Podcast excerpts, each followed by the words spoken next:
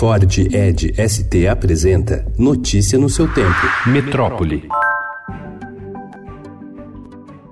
Em laboratórios de importantes instituições de pesquisa, especialistas estão debruçados em métodos para resolver o problema da fila para transplante de rim, que supera os 29.500 pacientes no Brasil.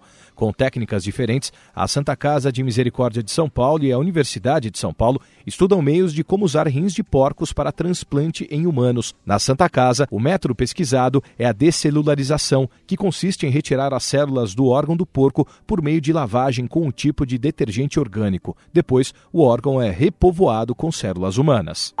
A emissão de gases de efeito estufa atingiu no ano passado o nível mais alto da história, aponta o relatório Estado do Clima, divulgado anteontem pela Sociedade Americana de Meteorologia. Pelo informe, a concentração anual média global de gás carbônico foi de 407,4 partes por milhão, 2,4 acima do valor registrado em 2017.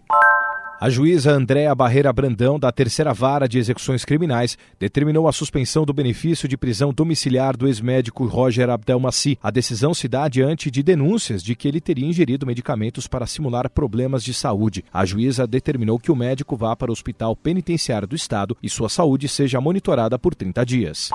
Por decisão unânime, a quarta Câmara Criminal do Tribunal de Justiça de São Paulo decidiu ontem que o bacharel em Direito Alexandre Nardoni deve voltar para o regime fechado. Ele cumpre pena de 30 anos, 2 meses e 20 dias pelo assassinato da própria filha, Isabela Nardoni, de 5 anos, e está preso desde 2008. Os desembargadores do TJ de São Paulo entenderam que Nardoni deveria ser submetido a novo exame criminológico antes de ir para o semiaberto. Notícia no seu tempo. É um oferecimento oferecimento de Ford Edge ST, o SUV que coloca performance na sua rotina até na hora de você se informar.